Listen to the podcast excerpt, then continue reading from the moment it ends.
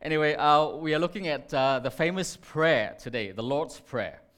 Uh, last Sunday, we looked at the end of Luke chapter 10, a short story about Jesus, Mary, and Martha. Uh, Jesus gently rebuked Martha because Martha was so busy doing stuff that she forgot that the most important thing to do was to actually spend quality time with Jesus.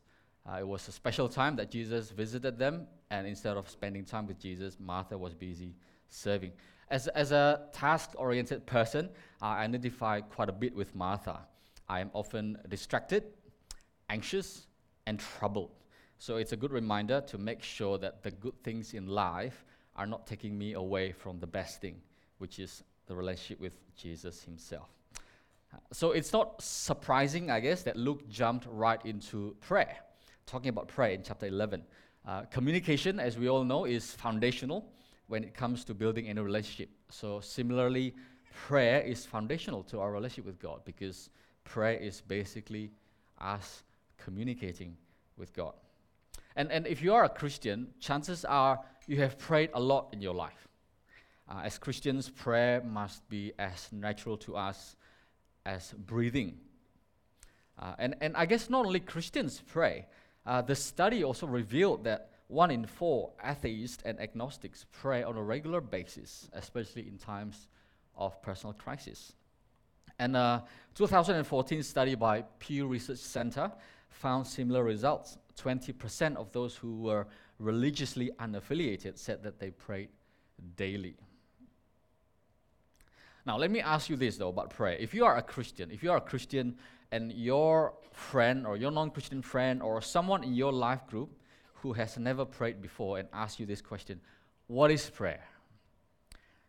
How do I pray? What do I say? What do I do? What do you say? How do you answer that? Or, or remember maybe the first time you learned how to pray. You know, you ask one of your Christian friends, you ask someone who brought you to Christ, you ask your uh, a group or a fellowship or youth fellowship friends that you, you, you that invited you to church for the first time, and you ask, How do I pray? What did they say to you then? Chances are, chances are they said something like, just talk to God. Prayer is like talking to a friend. So just say whatever you want to say. Chances are you would say something like that, right? And, and it's true. It's true that prayer is like talking to a friend because when you are a Christian, Jesus becomes your friend. That's why we sing, What a friend we have in Jesus.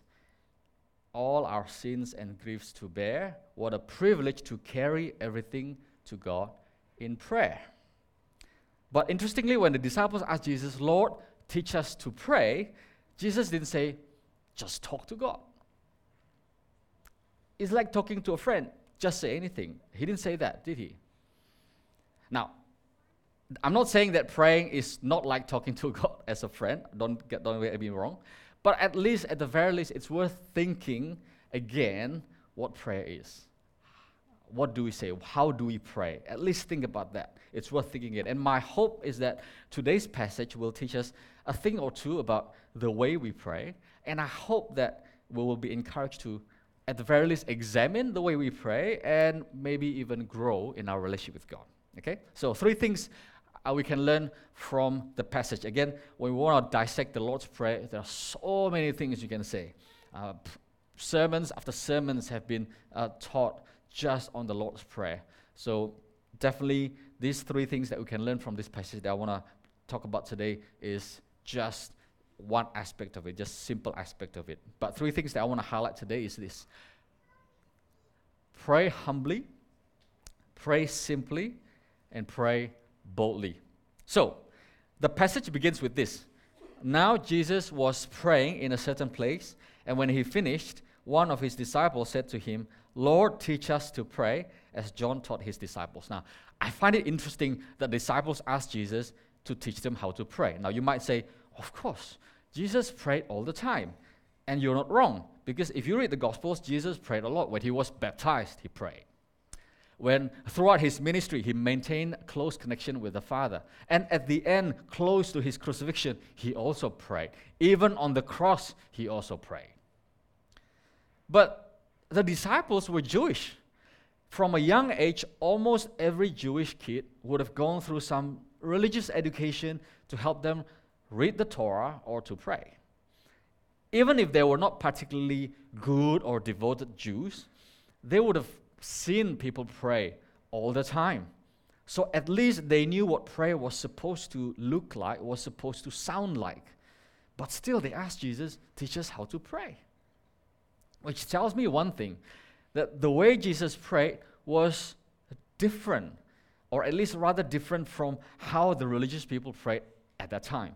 What they learned about prayer as they grew up somehow looked or felt quite different from how Jesus prayed. That's why in, in, the, in the book of Matthew, when Jesus taught them how to pray, the Lord's Prayer as well, in the Sermon on the Mount, Jesus, Jesus said, before he taught them the Lord's Prayer, he said, when you pray, don't pray like them, don't pray like them, don't pray like them, instead pray like this. That's why the disciples asked Jesus to teach them how to pray, because somehow the way Jesus prayed was a bit different. Now, th- that's why my first point is, I guess, this pray humbly. Pray humbly. If you call yourself a Christian, no doubt you know how to pray. No doubt you have prayed countless times. Your Sunday school teacher, your mentor, your, or the person who helped you to come to Christ has taught you how to pray. But I guess one thing that we can learn from this verse is that we must not think that we know everything about prayer. We must not think that we know everything about prayer. We must be humble and admit that there is always room to grow when it comes to pray. You know, when I ask any Christian, how would you like to grow in your faith this year? You know, you always ask that kind of question in the beginning of the year, you know. And many people, many of the people that I know usually say, I would like to grow in this, in this, in this. And they usually include, I want to I wanna grow in my prayer life.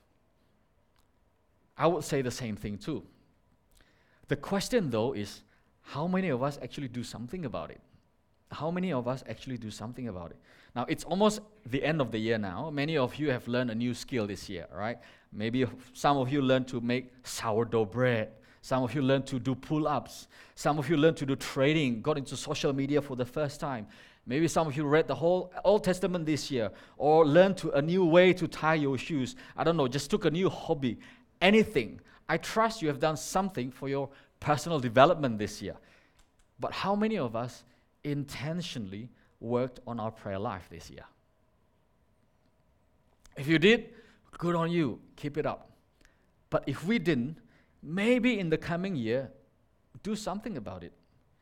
Just like the disciple says, Lord, teach us how to pray. Maybe we should ask God, Lord, teach us to pray. Teach us to pray. And seek anything and seek anyone who can teach us to pray better. And there are many things you can do. If you like listening to podcasts, for example, find good contents to teach you about prayer.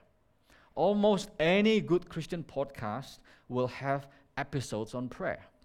Focus on the family, for example, has episodes how to pray as a family, how to pray for your spouse, how to pray for your children if you are parents. It's valuable and podcasts by well known pastors or theologians have got episodes on prayer as well. These are some of the podcasts that I'm listening to. Or if you like to read, there are some excellent books on prayer. Even if you don't like reading, I strongly recommend you start reading. It does so much for your spiritual growth. Read books like A Praying Life by Paul Miller.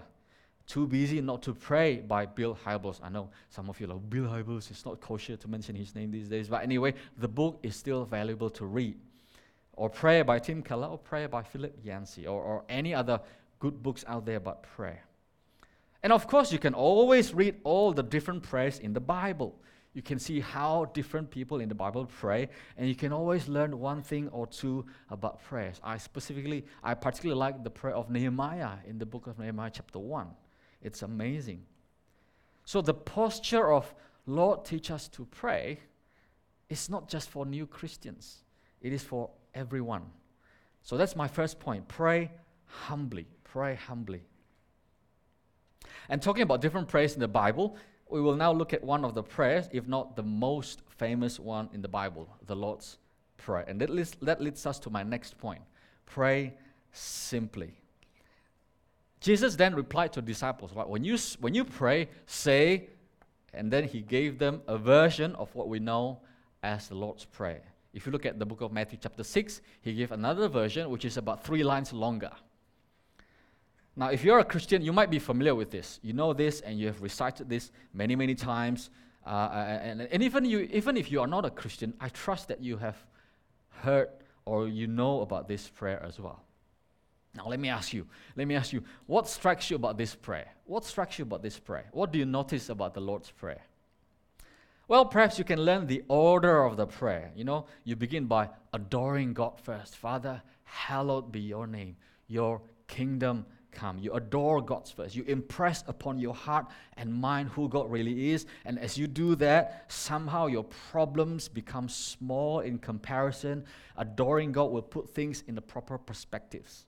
Start with that. And I actually I encourage you to start with that in your prayer. And then you ask for provisions. And the Lord's Prayer also reminds us to confess our sins. And not only confess our sins, and reminds us to also forgive other people as well. And finally, we ask God for strength to obey Him each day. So the Lord's Prayer is not a, it's not a bad format to use in your prayer. It, makes, it, it helps you to make sure that you adore God. There's a confession, there is thanksgiving, there is supplication, and there is also the confession. There's all these uh, components. It's not a bad format to use in your prayer. And it's not wrong to recite the Lord's Prayer in your prayer time. But I doubt, though, I doubt Jesus is saying that this is the only way to pray. I doubt that because, well, the Bible is filled, filled with many prayers of the saints. They all pray quite differently. Even, even Jesus doesn't pray the same thing all the time. Remember when he was about to raise Lazarus, he quickly shot up a quick prayer to the Father. He didn't say, uh, hang on, uh, Father. No, he doesn't say that. He doesn't, Father, Father, hallowed be. No, he doesn't say that. He just say, Lord, I'm going to do this, and I shouldn't pray out loud, but I pray out loud for the benefit of the people that is about to hear this, that is about to see this. And he say, Lazarus, come out. That's it. And Lazarus came out.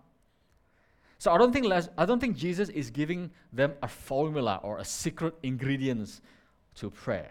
There's no such thing as 11 secret herbs and spices to pray, right? Instead, what is striking to me about the Lord's Prayer is the simplicity of the prayer. Now, imagine yourself in the disciples' shoes, right? Or sandals. they have seen Jesus pray many times. And sometimes he went out and he went away and he prays for quite a long time. So when Jesus says, All right, when you pray, say, now some disciples are ready with their pens and notebooks. And Matthew takes his iPad Pro out because as a tax as an ex tax collector, he got money, right? So, but then when he was about to write down, Jesus only gave them six lines. That's it. I could imagine them asking, six lines? That's it. So why were you always gone for so long? You see, I guess Jesus uses his opportunity to tell them that prayer is not meant to be long and padded with unnecessary words prayer is meant to be simple. In fact, when Jesus taught the Lord's Prayer in Matthew chapter 6, he instructed the disciples quite explicitly not to pray long prayers in public and not to heap empty phrases in their prayer. So I believe Jesus' point is to, to keep prayer simple. There's no need for big words, flair, dramatic linguistic prowess. It's that keep it simple and mean every word that you say. You know, when our family pray together, we take turns from the youngest to the oldest, and our youngest one usually prays a very simple prayer, something like, Thank you, Lord, for today that I can go to school. Help us grow strong and healthy, humble and wise, living for your glory. Help my non Christian friends to believe in you and love you more. In Jesus' name, pray. Amen. Or sometimes she said quickly, in Jesus' name, pray. Amen. Very simple. Now, of course, I don't want her to repeat the same prayer for the rest of her life. As she matures in age and in faith, I trust and hope that she will praise God for more things and she will ask God for more things as well. But the point is still the same. We must keep our prayers simple. Now, of course, it doesn't mean that we can go to God haphazardly, right? You don't go to God, hey, what's up, Lord? You're, you're king, you're pogging. You know, you don't say that, right? Now, you know, I say pogging. Do you know what pogging means? I learned from my kids that pogging is a Gen Z term for someone who performs something super well. So when you say you're pogging or you're on crack, I know, right? I know the kids, my kids are all cringed at the moment. That's a good thing about being a pastor. You can make your kids cringe all the time. That's why yesterday was my last step, my last day at step, because time for me to step out. Pogging is like, like awesome. You're doing super well. You're, you're, you're awesome. They, they teach me all this thing about this Gen Z term. And they're trolling me all the time. Anyway, there, there you go. That's another Gen Z term. Anyway. Anyway, back to my point. We must not come to God haphazardly. After all, He is our King of kings and Lord of lords. But at the same time, He is our Heavenly Father. He is our good Heavenly Father. You don't go to your earthly father saying, Daddy, oh my loving, merciful Daddy, if you wish, Daddy, I'll ask that you would kindly buy me KFC for dinner tonight. Oh my gracious Daddy. You don't talk to your father like that, right? Now, again, I'm not saying that if you pray like this, you're wrong. I'm not saying that at all. Again, He is not our earthly Father, He is our Heavenly Father. Therefore, we cannot treat Him exactly like our earthly Father. However, it's always good to at least examine your prayer. Examine your prayer. Perhaps this week, be more conscious about what you say. Ask yourself, why do I pray certain ways? If needed, get someone to record you as you pray.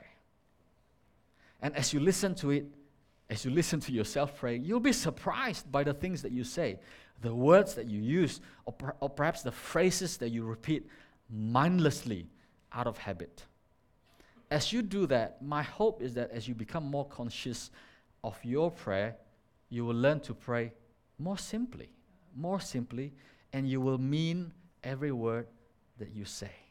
Because prayer is not about impressing God with our big words. God is never impressed by amazing prayers. If God is impressed by amazing prayers, trust me, when I pray, and when Pastor Lau pray the other way, he will always turn to Pastor Lau. Sorry, Pastor Lau, anyway. Because every time I hear Pastor Lau pray, it's like, wow, it's always amazing. Partly because I don't know Mandarin, so anyway. Uh,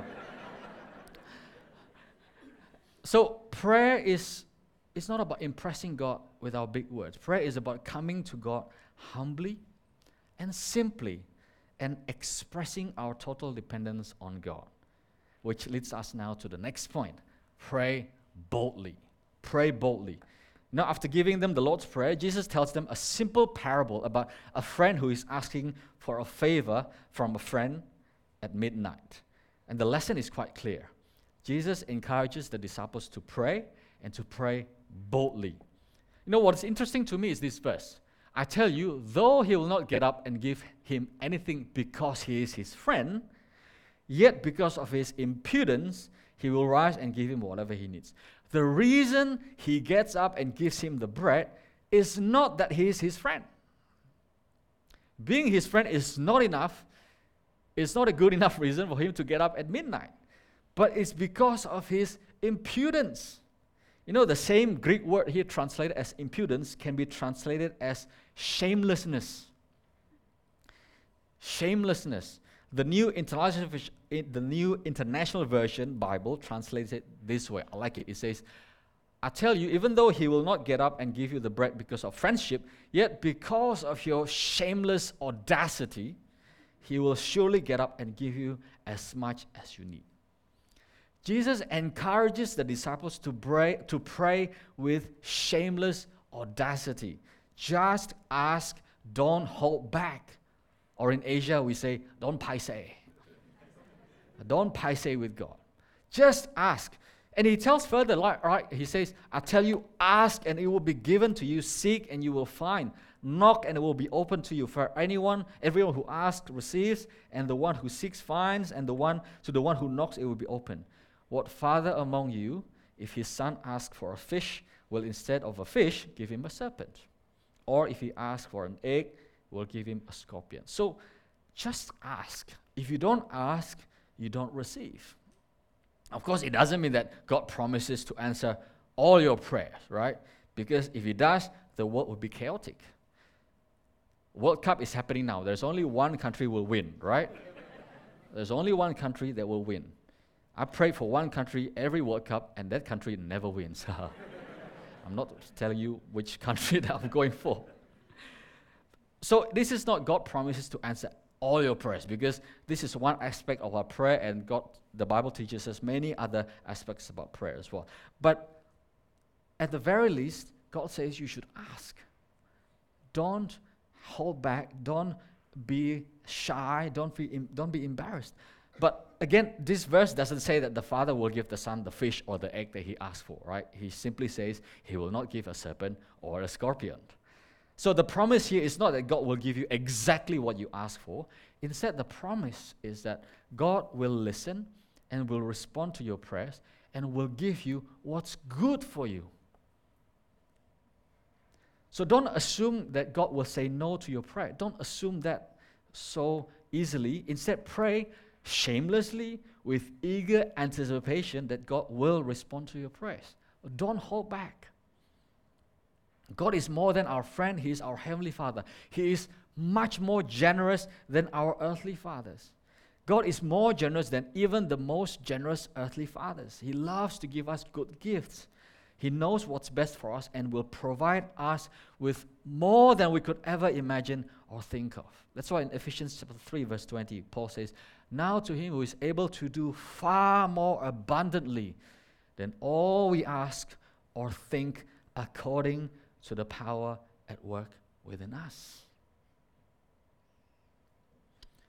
Now, of course, when, when, when we say shameless audacity, it's worth mentioning that this is not a license to be rude or to treat God as if He is the heavenly pinata whom we can whack selflessly to get all the candies that we want. No. Because I know some Christians pray as if God must do what they say. Father, I claim. Lord, I command you. No, that sentence, Lord, I command you, that just, that just doesn't make sense. Who is the Lord here, right? So I don't think shameless audacity means belittling or disrespecting God. That's one extreme. But I must admit that we can also end up on the other extreme. We are too guarded, we are too shy, we are too embarrassed to ask God for things. You know, Father, hi, sorry, but is it okay to ask something? Just one thing, if you will. Only if it is according to your plan. Could you please help me with this? But only if you will. If not, it's okay again. I'm sorry I have to ask. Sorry to trouble you, God. Amen. You know. No. Now, I know the sentiment behind this. You don't want to presume upon God, which is good.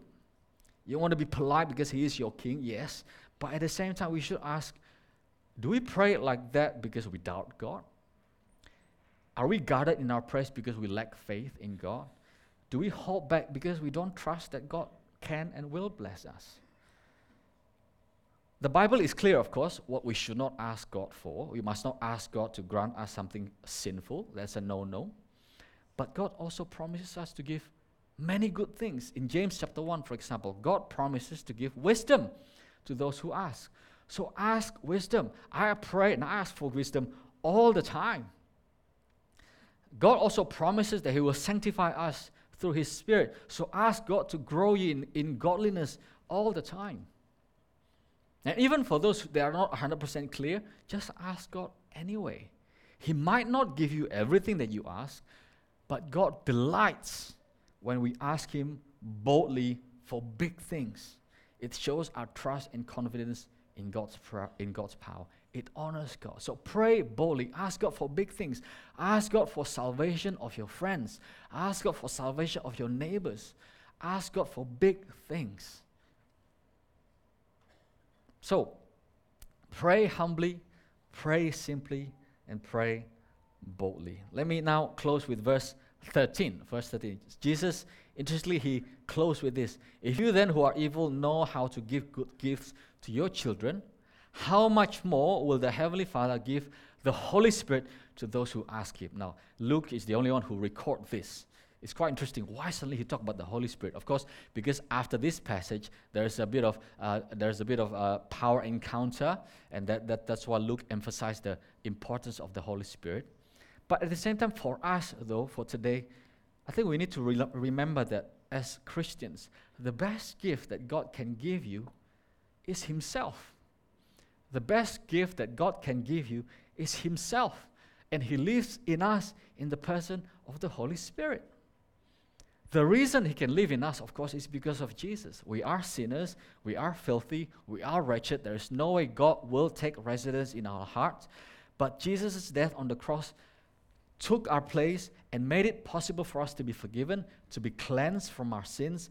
And that's why when we put our trust in Jesus, we, when we decide to turn away from our sin, to turn away from, to turn from away, to turn from our way and to turn to Jesus, we receive His forgiveness, we receive His righteousness, and therefore God gives us His Holy Spirit to live in us, to be the guarantee that we are indeed His children. The Spirit Himself bears witness with our spirit that we are children of God. So, the best gift that you have is the Holy Spirit that gives you the assurance that you are children of God. And not only that, the Holy Spirit also transforms you for godliness and empowers you for ministry. And in terms of prayer, the Holy Spirit helps us in, in our prayer whenever we are lost for words. I don't know about you, but many, many times when I'm stressed, when I'm facing challenges, I just sit down, I just say, God, you know. That's it. I don't know what to say. But thank God for this, that likewise the Spirit helps us in our weakness. Well, for we do not know what to pray as we ought, but the Spirit Himself intercedes for us with groanings too deep for words. Friends, if you call yourself a Christian, ask God daily to give you the fullness of the Holy Spirit, and He will give it to you. He will give it to you. The Holy Spirit is the best gift that God has given to us. And if you're not a Christian, friends, if you're not a Christian, I trust that God hears your prayers too. But before, before you ask Him for everything else, before you ask Him for everything else, the best thing you can ask God is Himself. The best thing you can ask God is for Him to be your Lord and your Savior. The best thing you can ask God is, God, I want you in my life. That is the best thing you can ask of God. When you ask God to be your God, when you ask Jesus to be your Lord and Savior, He will give you the gift of the Holy Spirit. You will become His children, and God will become your Father. And when God is your Father, you have everything. You have everything. Much more than you can ask or imagine. So ask God, pray humbly Pray simply and pray boldly, but the most above, above all, pray for God's presence in your life. Let me pray and I'll take questions. Father, we thank you so much, Lord, for teaching us how to pray. So many things we can learn, Lord, from the way Jesus t- teaches us to pray. Uh, but I hope that a simple lesson today, what we have learned, will help us to pray better to increase, to improve our relationship with you. And we pray, Father, that we will grow in our dependence upon you. We will grow in our appreciation that you are our good Heavenly Father. In Jesus' name we pray. Amen.